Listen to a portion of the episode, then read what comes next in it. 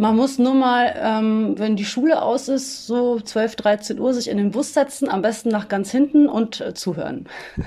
Dann hört man, wie die Jungs und Mädels sprechen. Ja, Brudi hier, Brudi da, Dicker hier, Dicker da, Fotze hier, Fotze da.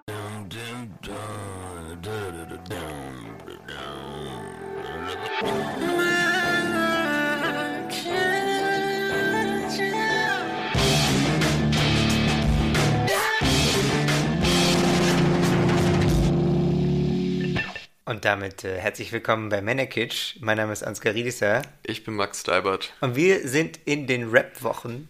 Rap, Rap, Rap, Rap, Rap-Wochen. Wow, das ist deine Bewerbung als Rapper. Hm, mal gucken, ob es was bringt. Wir haben heute eine echte Rapperin da, nämlich Suki, die uns erzählt hat, was sie von Deutschrap MeToo hält, der großen Debatte, die gerade losgetreten ist, und warum der Rap, den wir in Deutschland haben, eigentlich nur eine schlechte Übersetzung aus Amerika ist. Außerdem haben wir mit Dr. Heidi Süß gesprochen, ebenfalls über Deutschrap mit Me Too, aber auch warum der Begriff Nestbeschmutzer sie auch in ihrer Forschung begleitet und was Rap und Männlichkeit bzw. Hypermaskulinität miteinander zu tun haben. Und damit steigen wir gleich ein. Es wird diese Folge viel Inhalt geben. Also Heidi Süß und Suki sind beide äh, sehr, sehr klug und beschäftigen sich sehr, sehr lange schon mit Rapmusik. Aber wir bleiben da bei euch. Wir ähm, nutzen unsere bisschen, wir sind auch ein bisschen langsam, aber das können wir schön benutzen und äh, leiten euch da durch. Ganz genau. Wir nehmen euch an die Hand und das wird super. Ja, wir spitten euch ein paar Bars. Äh, viel Spaß. Ich habe keine Ahnung, was das bedeutet, aber vielleicht lernen wir das diese Folge. Und jetzt hören wir zuerst mal Heidi Süß, die uns einführt in Rap und Männlichkeit. Ich finde es interessant und vor allem wichtig, sich damit zu beschäftigen, weil wir halt hier im Fall von Rap uns in der Popkultur bewegen oder in der Popmusik und das einfach ein ganz wichtiger äh, sozialer Ort ist, an dem Identitäten verhandelt werden, auch gerade Geschlechtsidentitäten. Und Rapmusik ist halt einfach aktuell die wichtigste und erfolgreichste und einflussreichste Popmusikrichtung in Deutschland. Also Rap ist ja omnipräsent. Also nicht nur die Musik, ne, sondern halt auch die ganze Ästhetik, die Stile, die Bilder, die ganze Sprache, der ganze Habitus des Rap ist omnipräsent in der Alltagskultur.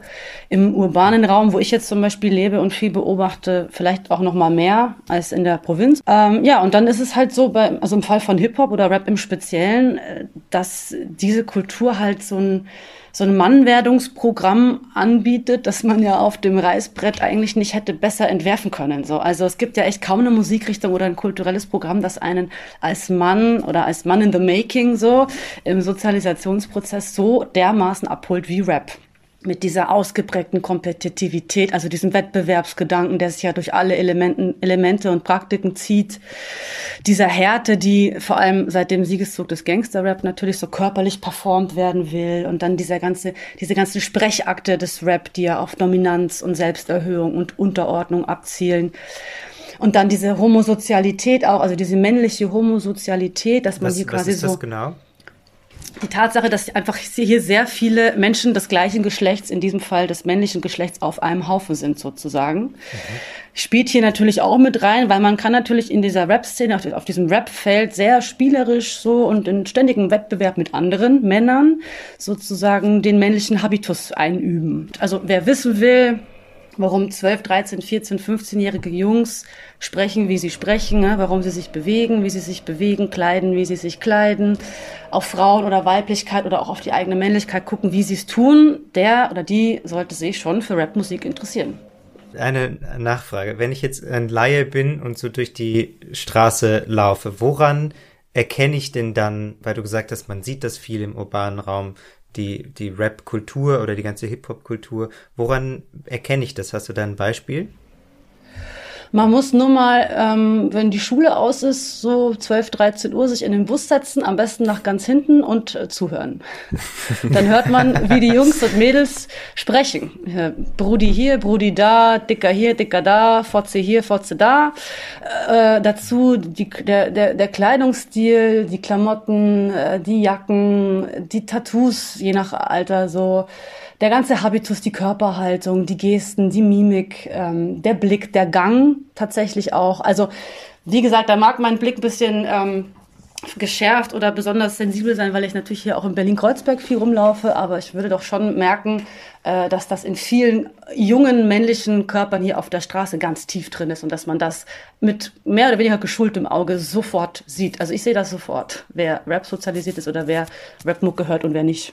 Ich finde spannend, dass wenn äh, generell, das gilt glaube ich für alle Genres, wenn Menschen erzählen, wie sie mit einer bestimmten Musik aufgewachsen sind, dass hm. es immer ein bisschen klingt, als wäre das so ein naher Verwandter oder nahe Verwandte, mit denen man so die Kindheit verbracht hat und ja, ähm, ganz, so. ganz intensive Erlebnisse mit verbindet, oder? Mhm, ja. Und, äh, und ich glaube, das macht es halt dann auch manchmal schwierig in der Kritik von bestimmten Songs oder vielleicht sogar fast von ganzen Genres, wenn es sich dann für Leute anfühlt, die damit aufgewachsen sind, als würde man jetzt irgendwie ihre Geschwister im Nachhinein sagen, die sind scheiße.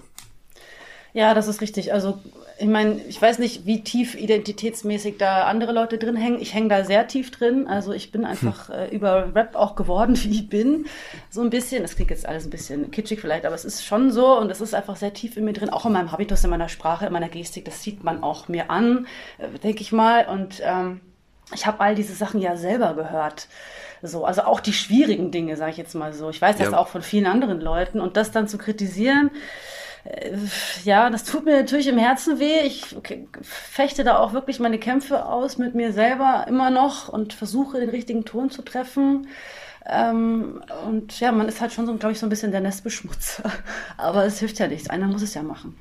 Was sind denn jetzt hier Teile im Rap, die man sich vielleicht kritisch anschauen sollte? Jetzt mal so wirklich wahnsinnig allgemein gefragt aus einer geschlechter- und männlichkeitskritischen Perspektive ist es auf jeden Fall ganz bestimmt klar, dieser eklatante Sexismus, diese Hypermaskulinität-Inszenierung, die wir haben äh, im Rap und auch diese ne, Entwicklungen, die ich jetzt zum Beispiel, ich habe ja darüber promoviert, so die ich in den letzten Jahren beobachtet habe im Rap, die denke ich schon darauf hindeuten, dass wir hier äh, ja, Verschiebungen haben in der Szene äh, bestimmte Entwicklungen, die es einfach in den letzten Jahren in diesem Ausmaß noch nicht so gab. Also zum Beispiel ne, dieser äh, Anstieg von Frauen im Rap, die Tatsache, dass wir äh, auch ja immer neue alternative progressive Männlichkeiten inzwischen im Rap haben, dass wir dass sich so ein kritischer Geschlechterdiskurs so langsam von der Peripherie ins Zentrum irgendwie verschiebt und so. Das sind alles äh, neue Entwicklungen. Und die werden aber tatsächlich, das ist jetzt so ein bisschen meine Forschung auch,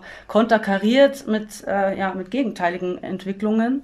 Nämlich zum Beispiel so eine ganz neue Form von, man könnte halt sagen, toxischer Männlichkeit, die wir auch gerade im Mainstream haben und die ganz offensichtlich auch sehr gut funktioniert.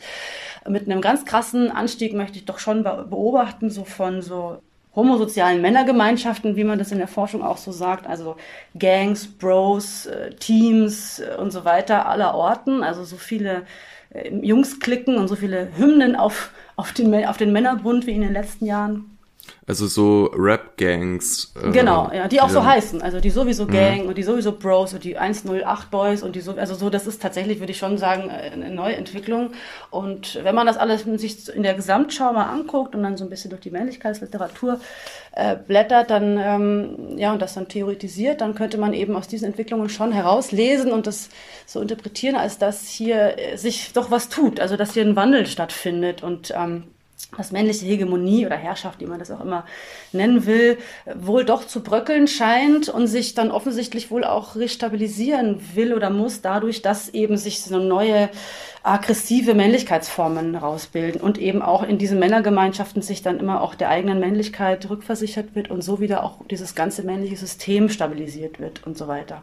Ja, und ich glaube, also abgesehen von der Faszination, die das vielleicht auch haben kann und so weiter, und dass es auch einfach gute Musik ist, teilweise, ist es vielleicht auch einfach so, denke ich, dass sich so Sexismus und auch so Hypermaskulinität einfach gut verkauft in so Zeiten wie der jetzigen. Also weißt du, in so ungeordneten Zeiten, in denen sich viele Menschen nach Eindeutigkeit sehnen, nach Sicherheit, nach irgendwas Stabilem, Verlässlichem. Gerade vielleicht Männer, denn Männer tun sich mit Umbrüchen ja grundsätzlich noch mal schwerer als Frauen, auch mit Trennungen. Das weiß man aus der Forschung, habe ich auch nicht erfunden. So und diese völlig überzeichnete Maskulinität dann im Rap, ja, Ganz bestimmt ist das faszinierend. Also mit diesem ganzen Sex- und Actionfilmprogramm, das ja dann noch in den Rap-Videos mit abgespult wird, ne? Twerkende, nackte Frauenärsche, überdimensionale Villen, türkisblaue Pools, Alkohol, teuer, also teure Autos, Drogen ohne Ende. Das ist ja sehr, sehr weit entfernt von dem, was die meisten Menschen, darunter auch Männer, äh, so jeden Tag erleben. Also weißt du, zu Hause stellt die Freundin auf einmal emanzipatorische Ansprüche. Im Job muss man seit neuestem die Stelle mit Frauen teilen. Dann soll man auch noch gendern in der Mail. Ja, wo kommen wir denn da hin? So mäßig, weißt du? Und da ist natürlich so ein retardierter, man muss es ja schon fast so nennen, da ist ja so ein retardierter Männlichkeitskult wie im Rap. Der kommt ja dann eigentlich sehr gelegen, ne? So endlich mit dem Kumpels mal wieder schön den Macho schieben, schön Straßenrap ballern, schön sexistische Witze raushauen, sich nebenbei der eigenen Männlichkeit rückversichern, so. Das ist ja geradezu herrlich im wörtlichsten Sinne, so, ja. Locker Room Talk auf genau. Platz 1 der deutschen Charts. Richtig, ja. Locker Room Talk auf geile Beats. Geile Beats, fette Reime. Oder wie war das? Fette Beats, geile Reime. Ja, wie auch immer. Das war Heidi Süß, soweit erstmal. Du meinst Dr. Heidi Süß? Dr. Heidi Süß, Kultursoziologin, Rap- und Männlichkeitsforscherin. Wir, da war schon richtig viel spannende Sachen dabei. Also eigentlich geht es ja, klingt es ja erstmal sehr ähnlich zu vielen, was wir schon besprochen haben. Also diese Männergruppen, die sich so über Dominanz äh, definieren. Darüber ging es in unserer Folge über die Hausboot-Doku von Finn Kliman und Uli Schulz. Darin ging es, wenn wir über Studentenverbindungen oder so Fußballvereine, wo nur Männer drin sind, gesprochen haben. Eigentlich ja gar nicht so weit weg von, von unseren Überlegungen über Männlichkeit, oder? Ich hänge irgendwie noch ein bisschen daran, dass sie gesagt hat, dass es ja schon auch ein äh, Phänomen ist, was jetzt gerade eine eine Reaktion ist auf aktuelle Bewegung. Also dass mhm. zum Beispiel Themen wie Sexismus am Arbeitsplatz, dass sie mehr verhandelt werden und dass sich davon Männer verunsichert fühlen und dass diese Verunsicherung sich dann auch in so einer Hypermaskulinität im Rap widerspiegelt.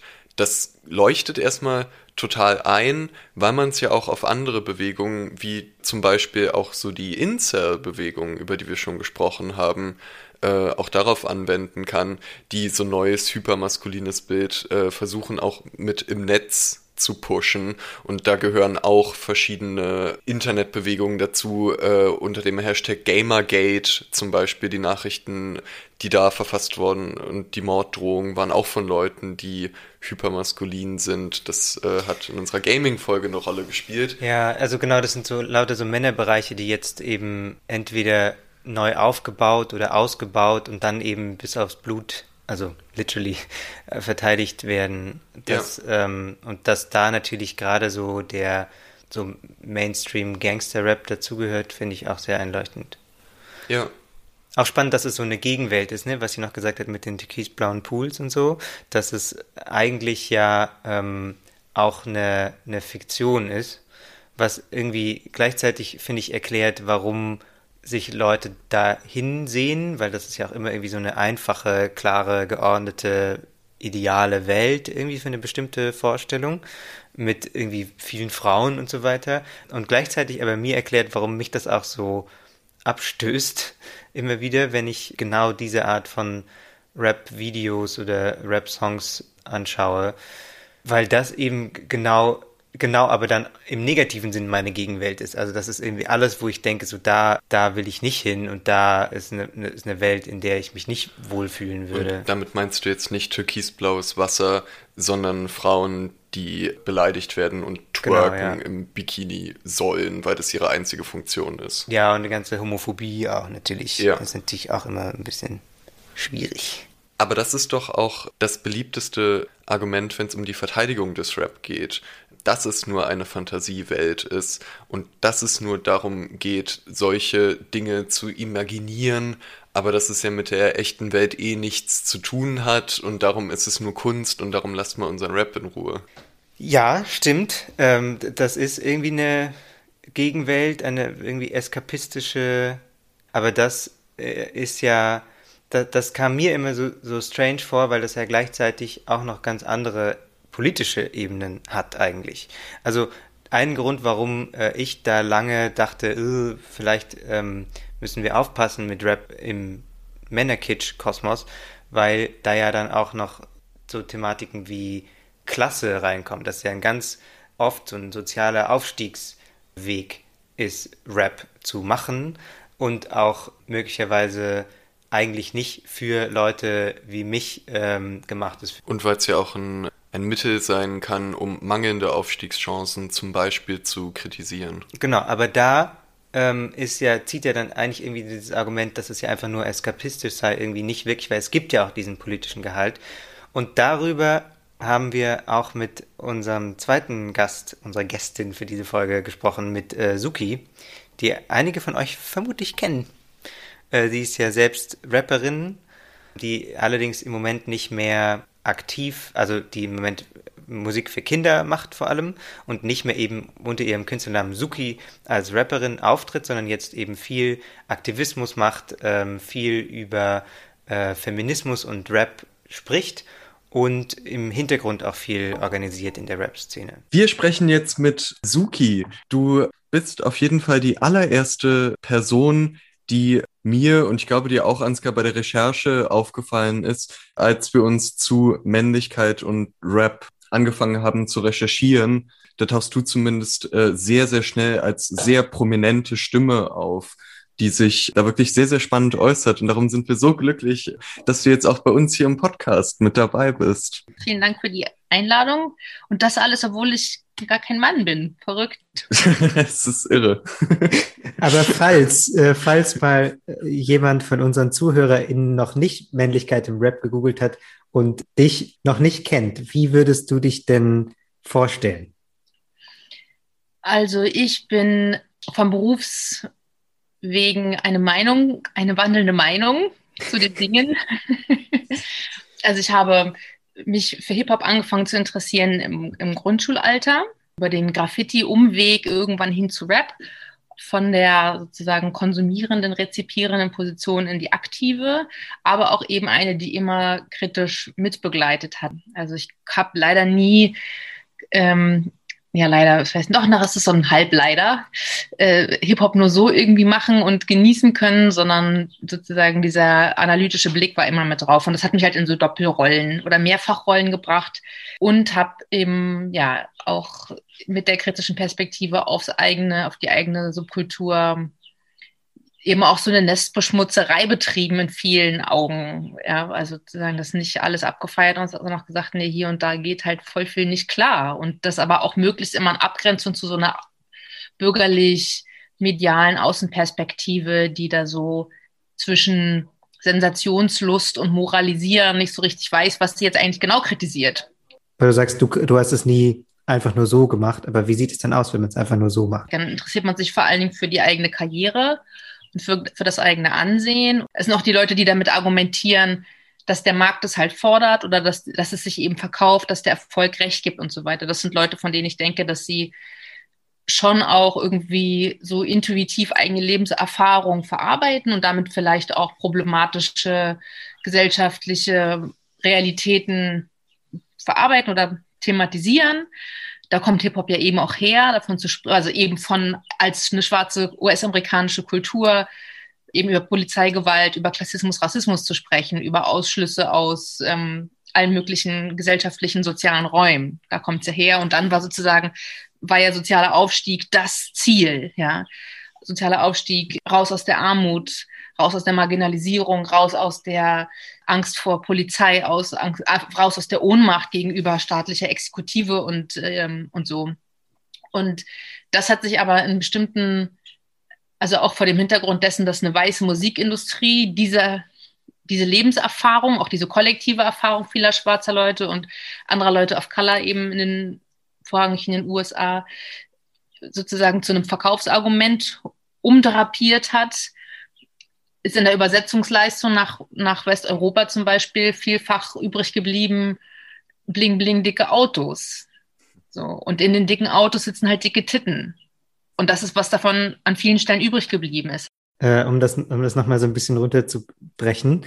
Also du sagst, der Hip-Hop, der jetzt bei zum Beispiel mir ankommt, ich hatte immer so den, also so sehr Mittelstand, aufgewachsen, sehr weiß, sehr Vorort so. Ich hatte immer den Eindruck, dass der Rap wie ich den so wahrgenommen habe in meiner Jugend, war dann irgendwie so krass und Gangster und Gewalt und irgendwie sowas, was man so, irgendwelche Leute nehmen das, um zu rebellieren gegen ihre weißen Eltern. Und du sagst, dieser Rap, den ich da so stark wahrgenommen hatte, bevor ich wusste, dass es zum Beispiel dich gibt, dass es andere Stimmen da auch gibt, du sagst, das ist eigentlich eine äh, sehr klischierte Übersetzung aus, aus dem amerikanischen ursprünglichen Kontext. Genau, und vor allen Dingen auch eine hochgradig entpolitisierte. Ne? Mhm. Also das ist so ein bisschen wie so Riot Girls im Hardcore und Punk in, in den 90er Jahren in US-Amerika gestartet sind und wie wir am Ende, naja, Spice Girls in der Bravo gelesen haben. Aber aus dem Girl mit aus dem Girl mit vier R in der Mitte wurde dann halt irgendwie das Girly mhm. im deutschsprachigen Raum. Wir sind ja beide jetzt keine Experten im Rap, aber zum Beispiel jetzt so jemand jetzt, ich kenne Bushido und hat nicht da zumindest auch am Anfang der Karriere eine Rolle gespielt, aufwachsen in einer Gastarbeiterfamilie zum Beispiel, ähm, wo ja auch Erfahrungen wie Rassismus eine Rolle spielen können, hat nicht auch das Einzug in die deutsche Rap-Szene gehalten oder Sido, der über den Plattenbau in Marzahn rappt. Auch das ist ja irgendwie politisch, oder? Ja, natürlich ist es hochgradig politisch, aber das Politische darin ist nicht das Gleiche. Zu sagen, dass die Erzählung ist eine andere. Die Erzählung hat, kriegt das Gewand eines Actionfilms, kriegt das Gewand eines, ja, eines Abenteuers und nicht sozusagen, ähm, also eher was, wo man mal so mit, wo man mal so kurz eintauchen will, aber man befasst sich nicht mit der, mit der Realität als, als Realität dahinter, sondern das ist halt das Produkt, was übrig bleibt.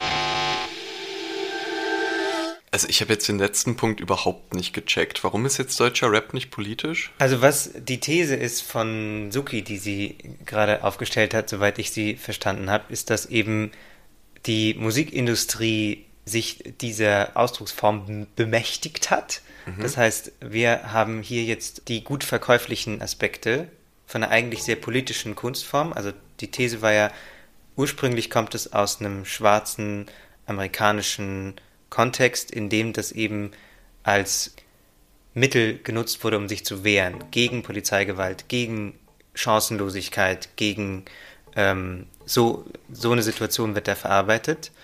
Was da dann bei uns quasi ankommt, ist eigentlich nur noch quasi die, die leere Hülle. Also, ähm, also eben das, was dann die Musiklabels über den Ozean rüber nach Deutschland getragen haben, was dann schon ein vermarktetes Produkt ist? Genau, also dass eben die Aspekte davon, die sich leicht vermarkten lassen, extrem überzeichnet werden. Eben dann noch mehr Frauen mit noch äh, irgendwie üppigeren Oberweiten und so. Also so wie zum Beispiel ähm, aus deutscher Musik wenn man jetzt ins Ausland geht, Leute dann Rammstein kennen und darum denken, dass Rammstein deutsche Musik ist, aber jetzt nicht wissen, was es vielleicht noch für andere Musiklabels äh, bei uns gibt und vielleicht auch für kleinere Artists und was es für politischere Musik auch gibt, die dann aber weniger Mainstream ist? Ja. So nur dann nur auf Rap bezogen? Ja, zum Beispiel. Oder, oder so, wenn wir ein anderes Genre wechseln wollen, um das bisschen klarer zu machen, dass man zum Beispiel dann Nina Simon, große Jazzsängerin, die auch sehr deutlich politische Songs hat über äh, Gewalt gegen Schwarze, dass dann eben dieser Aspekt nicht, nicht gespielt wird, sondern irgendwie so eine Michael Bublé Doodle-Version von ähm, I'm Feeling Good. Genau, so, dass, dass das dann bei uns ankommt. Nicht die, nicht Mississippi Goddamn so, wo es um Gewalt geht und was ein sehr politischer Song ist, sondern eben so ein oh, mir geht's so gut, tüdelü, äh, ich bin Michael Bublé. Ja, verstehe. Nur halt auf Rap bezogen. Okay. Also haben, das ist dieser Übersetzungsfehler, von dem mhm. sie da auch ähm, gesprochen hat, dass es so ist, als hätten deutsche Rapper Michael Bublé gehört aus den USA. Genau, statt und dann, Nina Simon. Und dann statt Nina Simon dann gedacht, ah, okay, das ist dieser Rap finden wir cool, fangen wir jetzt auch mal mit an.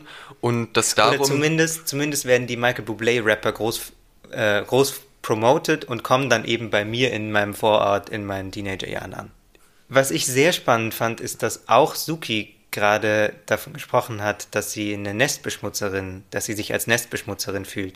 Ein Wort, was Heidi Süß genauso auch verwendet hat. Wenn es darum geht, dass sie beide äh, Rap kritisieren. Ja, Und das finde ich eigentlich total spannend, weil das ist ja ein Begriff, den man sonst, weiß nicht, woher kennt man den aus der Armee oder so? Ja. Also halt so aus sehr geschlossenen Gruppierungen, Bünden, äh, wo dann jemand mal nach außen geht und dann sagt, es war irgendwie da doch alles gar nicht so toll, mhm. wie es von außen aussieht, ja.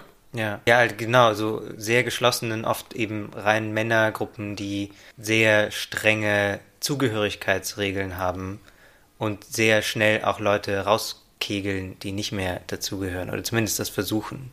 Und zeigt vielleicht auch, wie so, so viel Rap auch verkauft an äh, Schallplatten etc., wie klein aber vielleicht auch trotzdem immer noch die Szene ist, dass es so zentral wahrgenommen werden kann, dass es da ein Nest gibt, das man beschmutzt. Hm, ich, genau. ich kann es mir schwer vorstellen, in deutscher Popmusik wenn sich da jetzt jemand öffentlich dagegen äußert, dass die Person dann als Nestbeschmutzer von allen anderen PopmusikerInnen bezeichnet wird, weil es sich für mich weniger zentral, weniger so über dieses Gemeinschaftsgruppending, man kommt zusammen. Es gibt ja dieses ganz krass, dieses Feature-Ding zum Beispiel im Rap, dass man sich gegenseitig in Songs mhm. einlädt, dass man für andere Leute Songs schreibt und so. Und das ist wahrscheinlich die Dynamik, was überhaupt erstmal dieses Nest erzeugt, was dann ähm, vermeintlich äh, Suki und Heidi Süß damit beschmutzen, dass sie sagen, äh, guck doch mal kurz, was hier eigentlich gerade abgeht im deutschen Rap. Und es ist natürlich eine Subkultur, die größer ist als nur Rapmusik. Ne? Das haben ja auch beide betont, dass es eben auch um zum Beispiel Graffiti und Breakdance und solche Sachen auch noch geht. Also dass da ganz viele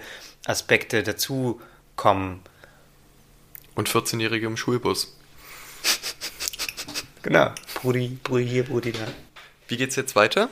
Ein aktueller Anlass, den wir haben für auch unsere Rap- und Männlichkeit-Folgen, ist ja die große Deutschrap-MeToo-Debatte, ähm, die wir natürlich auch hier ein bisschen aufarbeiten wollen, denn da geht's gerade ja ziemlich ab.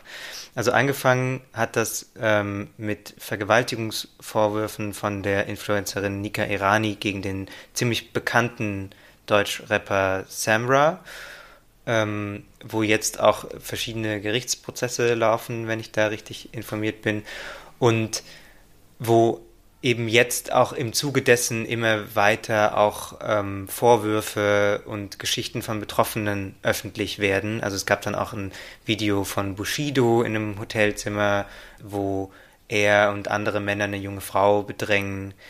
Äh, es gab also nicht Vorwürfe und Betroffene explizit von Samra, sondern von ganz vielen verschiedenen Artists. Also das Thema ist schon längst viel, viel größer geworden als der Fall mit Samra. Deswegen ja auch das Hashtag MeToo dabei, weil genau. es ja eine vergleichbare Dynamik ist wie damals in äh, Hollywood, als es zum Beispiel losgetreten wurde durch Harvey Weinstein und dann sehr schnell. Ja, losgetreten äh, eine, wurde die Diskussion nicht von Harvey Weinstein, der wollte die, glaube ich, nicht so gerne haben. Über Harvey Weinstein. Ja und dann aber eine eigene Dynamik entwickelt hat und ein strukturelles Problem äh, offengelegt hat. Und genau, und das ist äh, vielleicht etwas, was man jetzt hier auch sehen könnte. Dazu hören wir jetzt unsere Gäste. Genau, zuerst haben wir mal Suki gefragt, was sie dazu denkt und sie hat uns auch erklärt, warum es ihr so wichtig ist, dass es jetzt auch einen Instagram-Account gibt, wo Betroffene vernetzt werden und wo anonymisiert Stories öffentlich gemacht werden. Also es gibt ja immer sozusagen den Hashtag und das Movement Deutschrap MeToo, aber es gibt ja auch einen konkreten Channel bei Instagram, der von einigen wenigen Personen betrieben wird, die eben äh, Betroffene von sexualisierter Gewalt, die durch äh, Rapper vorrangig eben ausgeübt wurde, auffangen. Man kann sich an die wenden, die vernetzen Betroffene, die die, die, die gleichen Personen benennen als Täter ja, und veröffentlichen die Geschichten anonymisiert. Also es werden weder die, die Täter noch die Betroffenen namentlich benannt. Es wird psychologische Hilfe zur Verfügung gestellt, indem dann die entsprechenden Anlaufstellen vermittelt werden, auch juristischer Beistand und so, dass die Leute, die halt doch noch die Anzeige machen wollen, Unterstützung haben. Und das, das ist halt total großartig. Also es ist eben nicht nur ein Schlagwort, sondern es ist auch wirklich eine konkrete, selbstorganisierte Struktur, die Betroffenenhilfe macht und auch noch Öffentlichkeitsarbeit obendrauf. Und das finde ich so krass, weil ich habe meine, also ich habe halt auch meine Geschichten, ich hab, bin auch Betroffene von sexualisierter Gewalt in verschiedenen Hinsichten gewesen in meinem Leben, auch im Rap-Kontext, auch durch Rapper. So und, und ich warte halt selber einfach seit vielen, vielen Jahren darauf, quasi persönlich, dass es sowas gibt und politisch eben auch, sondern es ist jetzt halt da und es ist eine besondere Zeit. Es ist eine besondere Zeit, sagt Suki. Und ich finde das auch genau, also was sie sagt, ich finde es mega beeindruckend, dass es diese Betroffenenarbeit gibt und dass diese Sachen öffentlich werden. Und das fühlt sich irgendwie auch von außen jetzt irgendwie an wie ein großer Schritt in der, in der Rap-Szene. Habe ich auch irgendwie, hatte ich auch immer, wenn, wenn ich Leute gehört habe, die in Interviews darüber sprechen, auch immer das Gefühl, dass das jetzt ein großer Umbruch ist, auch innerhalb der Rap-Szene. Die Frage ist natürlich immer bei solchen Bewegungen, wie schnell sich was ändert und wie substanziell sich was ändert. Ob dann tatsächlich quasi man an die Strukturen rankommt, die sowas ermöglichen, oder ob man nur bei der einzelnen Person quasi hängen bleibt, die dann irgendwie gecancelt wird oder so. Mhm. Aber im Moment ein bisschen was scheint sich ja zu tun. Also die Zusammenarbeit mit Samra äh, von Universal Music, äh, wo er vorher unter Vertrag war, liegt ja jetzt erstmal auf Eis. Also so eine Veränderung ist ja immer erstmal schwer konkret zu erkennen mhm. und es gibt ja so viele verschiedene Schritte, die damit zu tun haben. Könnte man zum Beispiel sagen, es ist jetzt erst ein Erfolg, wenn äh, Samra vor Gericht kommt ähm, und es vom Gericht gesagt wird, das war jetzt eine Vergewaltigung, weil sonst seine Fans für immer sagen, das war Verleumdung, äh, ist alles falsch, gibt's nicht. Äh, das ist eine Ebene, die es dabei gibt. Die Frage, wer sieht überhaupt Schuld ein? Gibt es prominente Gesichter im Rap, die gar nicht sagen müssen konkret, ich habe alles schon immer falsch gemacht, aber die zumindest hinnehmen, dass es ein Sexismusproblem im Rap mhm. gibt? Das könnte ja schon mal ein Riesenschritt sein. Und aber gleichzeitig will man und sollte man ja auch nicht ignorieren, die Seiten, wie jetzt zum Beispiel Suki sie angesprochen hat, den äh, Instagram-Account, den wir euch auch verlinken werden auf unserem Instagram-Account zu äh, Deutschrap Me Too, wo halt äh, Geschichten von Betroffenen gesammelt werden. Nicht Geschichten, sondern Erlebnisse von Betroffenen gesammelt werden. Ich fand wirklich ernüchternd von um konkret zu bleiben, von Samra die ersten Reaktionen auf die Vorwürfe, der mehrere völlig abgefahrene Instagram-Stories gemacht hat, wo er irgendwie in seine Handykamera schreit und da rein weint und ausrastet. Ja, Im Juni hat er einen Post ähm, bei Instagram gemacht, dass es jetzt von der Staatsanwaltschaft untersucht werden soll, dieser Vorgang. Und darin schreibt er, ich bitte euch, diejenige, die mich beschuldigt, nicht mehr als Prostituierte und ähnliches zu beleidigen oder gar zu bedrohen. Also nicht die mehr. Genau, die Tatsache, oh. dass er dann nicht mehr sagt, zeigt halt, dass davor es ihm halt völlig scheißegal war. Der hat, weiß ich nicht, wie viele Follower hat der hier? Der hat 1,7 Millionen Follower innen. Diese Menschen haben wirklich einen großen, eine große Macht damit und können damit. Also diese Menschen, die so viele Follower haben, meinst du, haben. Genau. Ja, mhm. und das gilt ja für alle Seiten. Und, und gerade, gerade wenn wir von so einer Szene sprechen, was wir gerade hatten, wo so Nestbeschmutzer, Nestbeschmutzerinnen noch ein, irgendwie ein Begriff ist, der fällt, der also irgendwie so eng zusammenhalten, dass es da schon ganz schön ganz schön krasse Abwehrmechanismen gibt gegen, wenn gerade so eine Größe in der Szene wie Samra das ist, sich so auf eine Person einschießt. Voll.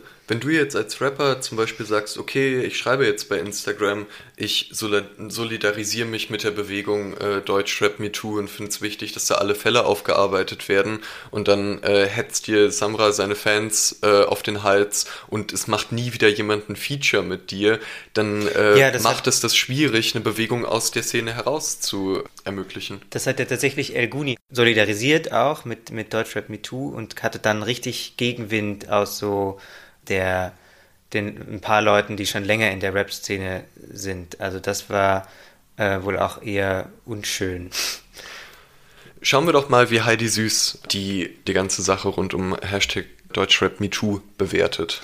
Und danach gehen wir, weil es thematisch so gut passt, direkt wieder zurück ins Gespräch mit Suki, die uns nochmal erzählt hat, wie es jetzt weitergehen könnte.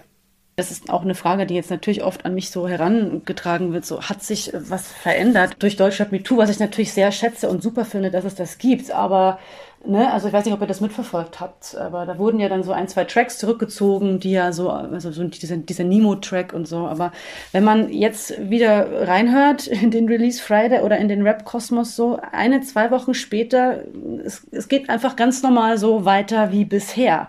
Ähm, ich sag mal so, also man, also die Musik ist halt auch einfach sehr tanzbar und melodisch, das kann man ihr halt auch nicht absprechen. Ich kann schon verstehen, dass man das gerne hört, gerade wenn man vielleicht auch mehr, es gibt viele Leute, die hören Rapmusik auch eher mit so einem Sound ähm, verstehen oder mit, die, die, die hören halt eher auf den Beat, auf den Sound und gar nicht so sehr auf den Text. Und dann kannst du auch so eine Vergewaltigungsfantasie halt auch einfach mal gar nicht mitkriegen. Oder du kriegst sie mit, hast sie aber so internalisiert, dass du sie gar nicht in ihrer Abgründigkeit irgendwie klar hast. Also vor zwei Wochen kam erst ein Track raus, könnt ihr euch ja mal irgendwie recherchieren. Oleg Sesh ist so ein Straßenrapper. Oleg Sesh ist ein guter Rapper, kann man nicht sagen. Es ist Kill Kill heißt das Ding. Dauert fünf Minuten. Es ist ein wahnsinnig aufwendiges Video. Es ist ein richtig guter Beat, so es ist gut gemacht, aber da wird halt direkt in Zeile 1 ein sexueller Übergriff geschildert. Ey, jetzt wird die Schlampe gedrillt. Haus weg, hol die dann Pillen. Kauf ihr nur das, was sie will. Driller, Driller, Driller, Driller. Der ist natürlich irgendwie slangmäßig verunklart und so, aber im Prinzip ist es eine, ist das ein Übergriff. Die Frau wird unter Drogen gesetzt und so. Ne? Dieses Release wurde auch nicht zurückgezogen. Und von diesen Releases gibt es seit Deutschrap MeToo parallel dazu zuhauf. Insofern, ähm, ja, müssen das halt einfach Leute wie ihr, wie ich, wie andere, bestenfalls mit Szenebezug kritisch im Blick behalten, kritisch begleiten, sich Gedanken machen und ja, ich, ich, versuche das halt, ne, irgendwie ein bisschen das mir so aufzudröseln, aufzuschließen, das aufzuschreiben und das dann irgendwie über Medien in, in die Szene oder ja, ist ja wieder die Frage, wer das dann rezipiert, zurückzuspielen und so irgendwie mal längerfristig irgendeine Veränderung in Gang zu bringen, die halt, glaube ich, wirklich in, in, in den Kern muss, in die, in die Köpfe äh, dieser Gangster- und Straßenleute. Da muss der Groschen fallen und der fällt auch, je älter die Leute werden, glaube ich, wenn die erstmal Kinder kriegen und so, dann werden die ein bisschen reflexiver, ein bisschen sensibler. Das ist zumindest eine Beobachtung von mir. Und vielleicht kann man darüber so ein bisschen ansetzen. So die ganzen 22-jährigen Boys, die jetzt hier so neureich sind, äh, ich glaube, die erreicht man erstmal nicht. Die müssen jetzt erstmal zwei Jahre Film schieben und dann kommen die wieder zu, zu, zur Ruhe und dann kann man mit denen vielleicht auch arbeiten für mich immer so ein bisschen, finde ich die Kategorie Alter da drin sehr, sehr wichtig, weil ich werde einem 14-jährigen Workshop-Teilnehmer an irgendeiner Schule nicht die gleichen Dinge irgendwie entgegnen wie einem Ende 30-jährigen Rapper, der seit 15 Jahren auf Bühnen steht, der einen riesen Stab an Leuten aus PR und Marketing und Management und Video- und Beatproduktion und Studiomenschen und alles das so, ja, ähm, an seiner Seite hat, um dieses ganze Produkt durchzudenken. So. Also das heißt, das sind sozusagen, das ist wirklich die Frage zwischen Jugendkultur, Subkultur, Popkultur und Musikindustrie auf dem höchsten Level. Ich glaube, danach muss man das entscheiden. Und das hat halt an vielen Stellen eben was mit dem Alter der Protagonisten zu tun, die man dann vorne auf der Bühne oder in den Videos sieht, aber eben auch der Dichte, der, der industriellen Dichte hinter der Person. Und um die geht's mir auch vielfach, weil wir uns in den letzten Jahren sehr darauf eingeschossen haben, irgendwie die in einen Rapper scheiße zu finden, anstatt zu gucken, wer verdient denn da noch alles mit? Ja. Mhm. Und das ist, glaube ich, der wichtige Punkt so. Mhm. Und da sitzen halt Leute in den, in den Entscheiderpositionen, die sagen könnten, okay, wir, wir, wir schließen uns jetzt, also die haben ja ihre Netzwerke, die haben ihre Treffen, die wissen ja, okay, warte, jetzt kommt der Trend, dann machen jetzt alle irgendwie vier Jahre Autotune, dann machen wir mit oder nicht und als nächstes kommt das Ding und so. Die, das sind ja keine Geheimwissenschaften, die jeweils, wo die verschiedene Teillabels irgendwie nicht miteinander kommunizieren, sondern man kriegt ja mit, was gerade geht. Es gäbe ja die Möglichkeit, sich kollektiv zu entschließen, keine menschenverachtenden Inhalte mehr zu pushen, ähm, um einfach mal wirklich ein Zeichen zu setzen, zu sagen, wir verkaufen das nicht mehr. Also wir werden das nicht mehr unterstützen. Sowas geht nicht mehr. Unsere, unsere Releases wenden sich davon ab. Wir werden mit unseren Artists sprechen. Wer damit nicht mitziehen will, muss sich was an. Also, ne, man ist ja, ist ja keine Naturgewalt, ist ja keine Gravitation so. Ja. Und, und das passiert halt eben leider noch nicht. Was gibt es da jetzt für Strukturen, die du zum Beispiel benennen könntest? Also so Sony Entertainment, wie die heißen, äh, die Musiklabels oder die Musikverlage? Es gibt ja Möglichkeiten, Strukturen zu verändern. Das, ist ja, das sind ja, wie gesagt, keine Naturgesetze. Da sind ja Menschen drin, die Entscheidungen treffen, zwar jeden Tag aufs Neue. So. Und ja. als man irgendwie entschieden hat, man macht zum Beispiel nicht mehr zwangsläufig Alben, man veröffentlicht nicht zwangsläufig ganze Alben, sondern man kann doch einfach eine Single nach der nächsten droppen. Mhm. Gab es eine Entscheidung, die sich irgendwie durchgesetzt hat, voll viele machen das. Man muss nicht erstmal ein Album haben, da werden dann alle Releases abgespielt, sondern Ne, man kann auch einfach so zwischendurch Dinge raushauen. Oder man entscheidet sich, Songs kürzer zu machen, weil das für die Streaming-Dienste mehr Sinn macht. Normale Strophen dauern keine 16 Bars mehr, sondern nur noch 12, also 12 Takte. Das ganze Lied wird kürzer, ist nur noch zweieinhalb und nicht mehr klassische Radiolänge 3,33 weil das pro angespielten Song am Ende unterm Strich mehr bringt, wenn die Songs kürzer sind und dafür aber mehr davon existieren. Also die Industrie trifft Entscheidungen, sie könnte auch inhaltliche Entscheidungen treffen. Und sie entscheidet sich ja nach wie vor dafür, problematische Inhalte rauszusetzen. Das mit dem Argument der Kunstfreiheit eben zu verkaufen oder halt eben sozusagen der Marktlogik, die Leute wollen es ja, was, warum sollten wir dann nicht mitmachen? Oder Verantwortungsfragen werden zum Beispiel auf Eltern abgeschoben oder so, ähm, sollen die sich doch darum kümmern, was ihre Kinder hören? Und gleichzeitig affirmieren sie aber auch so Regenbogenthemen. Also die gleichen Labels bringen ja auch irgendwie so super queerfreundliche Sachen raus oder haben halt Bock, irgendwie so ein paar queere Artists zu pushen, ins Repertoire zu holen, weil das halt auch geht. Also sozusagen, und diese Janusköpfigkeit, diese gleichzeitig Öffentlichkeit ist halt das perfide daran, wo du merkst, sie stehen halt weder hinter dem einen noch hinter dem anderen, sondern sie machen halt einfach nur Geschäfte so.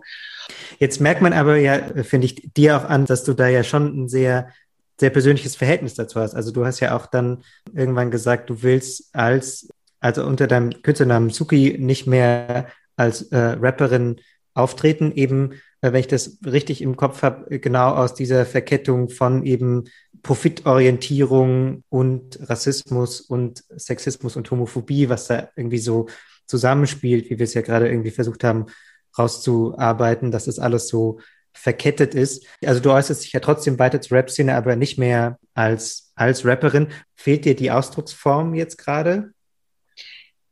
Jein, also ich habe, also das war so der Hauptgrund, ne, dass ich irgendwie sozusagen auf einem bestimmten in, industriellen Level eben nicht mitspielen will, obwohl ich da jetzt theoretisch mitmachen könnte. Also diese ganzen Festivals, die eigentlich keine Frauen einladen, haben mich dann mit dem beschissensten Slot ausgestattet und war dann so, ja, okay, halt die Fresse, du bist doch jetzt dabei, ist in Ordnung, wir haben es verstanden. So, ja, so das okay. war die Ansage. Man hat mich dahin gebucht und so auf jeden Fall Shoutout an meine Bookerin, hätte einen hervorragenden Job gemacht, aber ich stehe dann halt eben auch mit Leuten, die ich total ablehne, irgendwie im Backstage an der Salatbahn und denke mir so, Alter, ich will dir einfach nur auf die Sneakers kotzen. Ich finde alles an dir scheiße scheiße. Ich finde alles an deinem Team scheiße. Ich finde alles an deinem ganzen Artwork einfach nur kacke. So, und ich bin jetzt aber hier. Und das ist halt mein Arbeitsplatz, wenn man so mhm. will. Ne? Und das war so ein Grund. Es gab, gibt auch noch ein paar, hat auch was mit Sellout vom Feminismus zu tun. Es hat auch ein paar persönliche und auch gesundheitliche Gründe. Und es hat aber auch damit zu tun, dass ich das Gefühl habe, ich habe lange genug diesen Spot queer feministischer Rap besetzt, einfach über mehrere Alben, über viele Jahre. Und es ist jetzt auch an der Zeit, mich ein Stück weit zu dezentralisieren und anderen Leuten den Raum zu geben, den ich auch irgendwie lange Zeit sozusagen vergleichsweise singulär besetzt habe. So. Und ich habe ja über die Jahre, und deswegen traue ich auch dieser Idee von von struktureller Veränderung auch in so einer in so einem kulturellen Feld so sehr, weil ich ja gesehen habe, dass es passiert. So, ich habe ja gesehen, wie viele Leute jetzt auf Bühnen stehen, auf denen ich sonst in diesem Genre nur stand die ich von vor der Bühne aus dem Publikum kenne und die jetzt selber Shows spielen und Releases haben so und da sind einfach voll viele Leute nachgekommen. Also das, was man so unter queer feministischer Rapmusik im deutschsprachigen Raum verorten könnte, ist unglaublich groß geworden. Und das ist total schön, weißt du. Und deswegen muss ich das alles gar nicht mehr erzählen in Form von Songs. Ich habe dazu schon viel gesagt. Da sind ganz, ganz viele andere Leute, ne? ob das irgendwie eine Finna ist oder eine Haskara ist oder Nifty MC oder Sir Mentis oder weiß ich, eine Pressluft Hannah oder eine Safira oder Mino Riot oder S-Rap oder Ebo oder so. Da sind halt einfach voll viele Leute nachgekommen.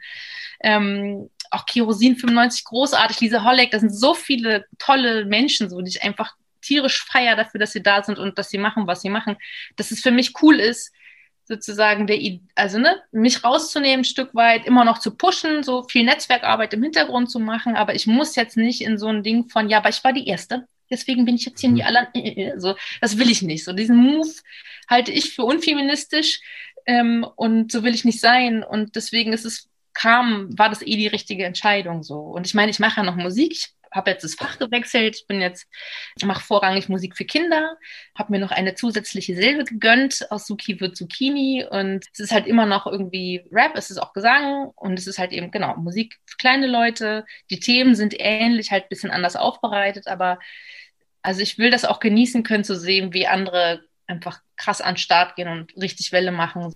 Also ich finde es total spannend, dass du eigentlich ja sagst, dass diese Männlichkeit, die sich ausdrückt in den Texten, was ja erstmal so das, oder in den Videos auch, was ja erstmal so das, der sichtbarste Teil für die Öffentlichkeit ist, dass man das eben nicht nur kontert, indem man eigene Musik und eigene Texte und andere Videos produziert, sondern eben auch, indem man sich hinter den Kulissen solidarisch verhält.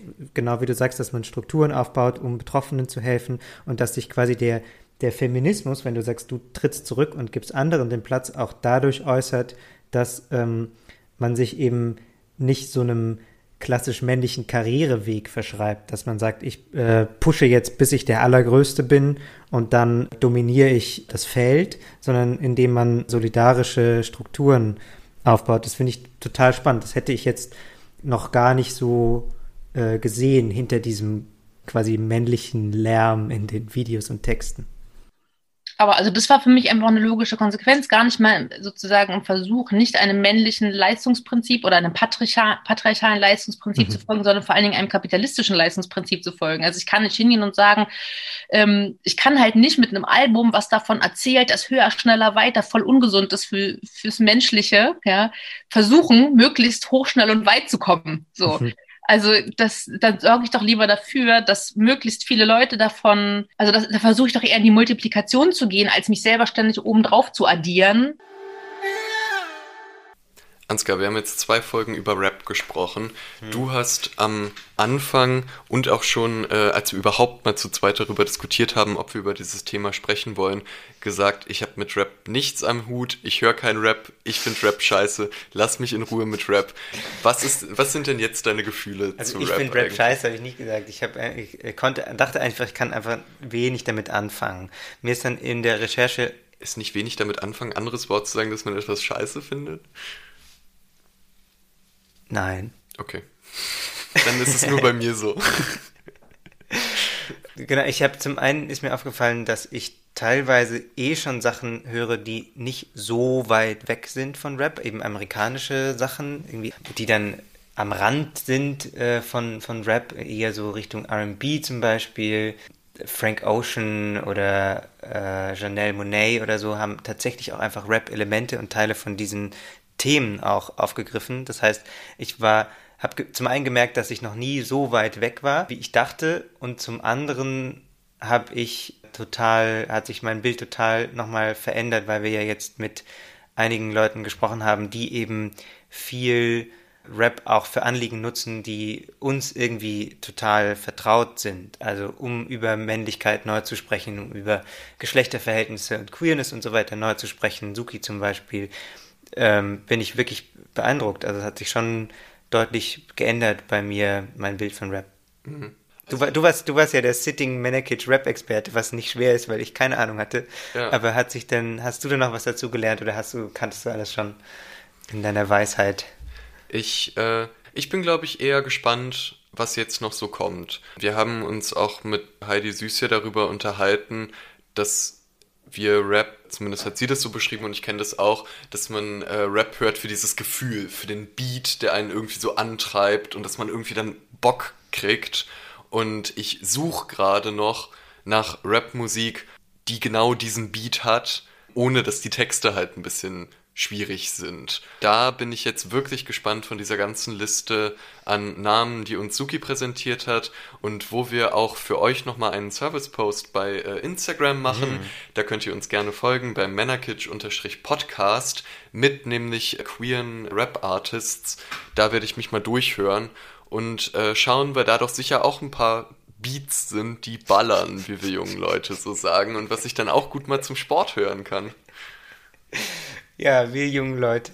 Wir haben euch noch gar nicht gefragt, was ihr denkt. Hat sich bei euch was geändert in eurem Bild von Rap durch jetzt die Gespräche mit Heidi Süß und Suki oder durch auch die Deutschrap MeToo-Debatte? Schreibt uns doch gerne auch auf Instagram oder per Mail an männerkitsch.funk.net. Zum Schluss, um auf einer positiven Note zu enden, haben wir sowohl Heidi Süß als auch Suki gefragt, ob sie denn äh, eine Vision haben für den Rap der Zukunft wohin sich die Rap-Szene, aber vor allem natürlich auch die Rap-Musik entwickeln wird und was sie da für Hoffnungen, Ideen haben.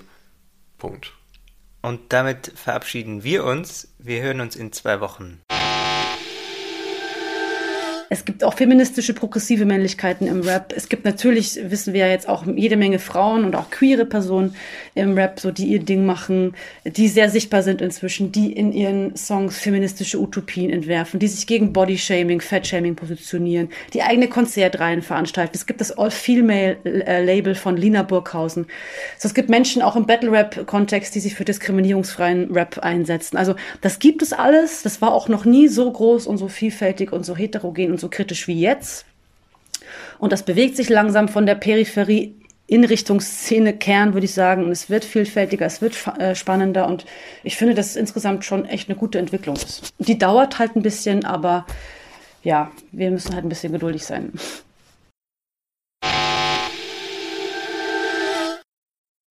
Wenn wir sagen, hey, wir kritisieren Männlichkeit, fehlt mir häufig dann so eine positive Vision, wie kann denn dann ein Zusammenleben aussehen, auf das wir uns freuen können, quasi. Wie könnte Männlichkeit in der Zukunft aussehen, so dass es funktioniert? Oder gibt es in einer Zukunft, die für dich gut funktioniert, sowas wie Männlichkeit gar nicht mehr? Oder wie siehst du das? Also ich will da gar nicht in die Zukunft, ich will da schon einfach hier gucken, was ist jetzt da, weißt du. Alleine, dass mhm. wir dieses Gespräch gerade führen und ich nicht alle drei Minuten denke, oh Boys, ihr habt gar keine Ahnung, so. Bitte, warum? Haben wir, aber man merkt es nicht so. warum arbeitet ihr euch nicht vor ins Thema ein? So, allein das ist doch schon eine hervorragende Nachricht, dass wir einen, ein, dieses äh, notwendige und ähm, schöne und bereichernde Gespräch miteinander führen können, äh, ohne dass sich der eine am, an der anderen bereichert und andersrum, sondern sozusagen wir tüfteln ja gemeinsam an Ideen. Das ist sozusagen schon was, was mir für den Moment reicht, dass ich jetzt irgendwie davon erzählen kann, hier Raum bekommen kann, was für coole, weil progressive, weil warmherzige und sensible, aber auch knallharte Artists ich kenne, die sich halt eben als feministisch verstehen, die halt nicht cis-männlich sind, so. Ne? Also ich muss gar nichts konstruieren oder mir das alles herbeiwünschen. Klar, was will ich? Ich will, ich will das Ende vom Kapitalismus, ich will das Ende vom Patriarchat, ich will, dass wir uns in der Zeit nach der Revolution nicht doch noch die Köpfe einschlagen, so, aber davon mal abgesehen, jetzt ganz näher dran ist, will ich, dass das, was alles schon auf den Weg gebracht wird, eben nicht wieder versackt und nicht von irgendwelchen Rollbacks eingestampft wird. So, ich will, dass die Leute, die Deutschrap MeToo betreiben, Möglichkeiten finden, tatsächlich irgendwann im Sinne der, äh, auch in Absprache der Betroffenen, die Namen der Täter äußern können. Ich wünsche mir, dass wir alle sehr viel mehr kritischer werden und gleichzeitig auch wohlwollender, also im Sinne von wertschätzender, so, dass wir halt auch die Leute, die sich auch noch irgendwie zurechtruckeln müssen, auch vielleicht künstlerisch erst noch ein bisschen zurechtruckeln müssen, schon frühzeitig unterstützen dass Supportstrukturen funktionieren und dass wir einfach auch nicht so träge sind in unserem Medien- und Kulturkonsum, sondern auch ein bisschen auf die Reise gehen. Wer ist denn da noch zum Beispiel so? Wirklich mal die Empfehlungen durchzuhören, nicht zu sagen, ah ja, cool, da gibt's jetzt irgendwie, okay, dann hat die Suzuki jetzt halt irgendwie zehn queere MCs genannt, so ja gut, dann scheint es die auch zu geben. So nein, hör sie dir halt auch an, weißt du? Du wirst auf jeden Fall irgendwo einen Track finden oder vielleicht sogar ein ganzes Release, wo du denkst so, boah, Knaller, hätte ich jetzt nicht gedacht. So, gehe ich nächstes Mal aufs Konzert und schon haben wir einen Schritt aus der Bubble gemacht, so. Oder du in die Bubble rein oder weiß ich auch nicht so. Unterm Strich, es braucht gar nicht die große Vision, weil schon ganz viel Tolles da ist. Man muss nicht bestimmte Räder erfinden, mit denen die Leute schon längst irgendwie äh, Land auf und Land ab sich mobil machen, so. Ja, Suki, vielen Dank für das Gespräch. Ich habe wahnsinnig viel gelernt und bin auf sehr viele neue Gedanken gekommen. Dito. Ähm, ja, ne? Und dann denke ich, wir hören von dir bei deinem großen Comeback. ja, wir freuen uns drauf. Alles klar. Vielen Dank. Vielen Dank an euch.